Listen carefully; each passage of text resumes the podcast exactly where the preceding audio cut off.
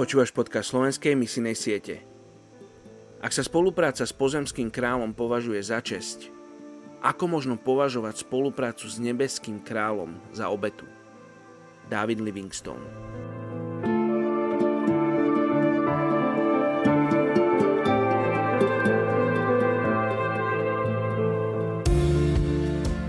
štvrtá. Mojžišova siedma kapitola dvadsiaty štvrtý až dvadsiaty šiesty verš.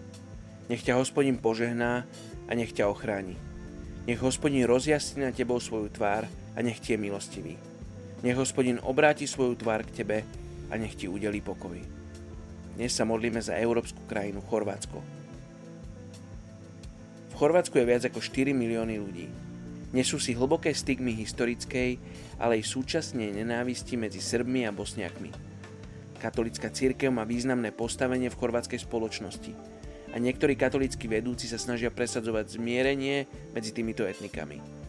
Mnohí z obyvateľov tejto krajiny však i dnes trpia duševnou a citovou traumou z týchto konfliktov a možno práve cirkev by mohla mať významný vplyv na zlepšenie situácie a prispieť k tomu, aby tieto náboženské a národnostné predsudky mohli byť eliminované. Poďme sa spolu modliť za európsku krajinu Chorvátsko. Oče, ďakujem ti, že Chorvátsko je nám veľmi známa krajina a veľa z nás aj toto leto, Bože, pôjde do Chorvátska a bude mať príležitosť kráčať po tej zemi. Oče, ja sa modlím, aby naše ústa, naše mysle boli naplnené modlitbou za túto krajinu. Aj keď tam budeme, aj teraz, keď sa modlíme. Oče, modlíme sa, aby tvoja moc a tvoja ruka sa dotkla Chorvátov, ľudí, ktorí tam žijú, a uzdravila ich z tej traumy, ktorú majú po vojne. Čo modlím sa za českých misionárov, ktorí tam slúžia.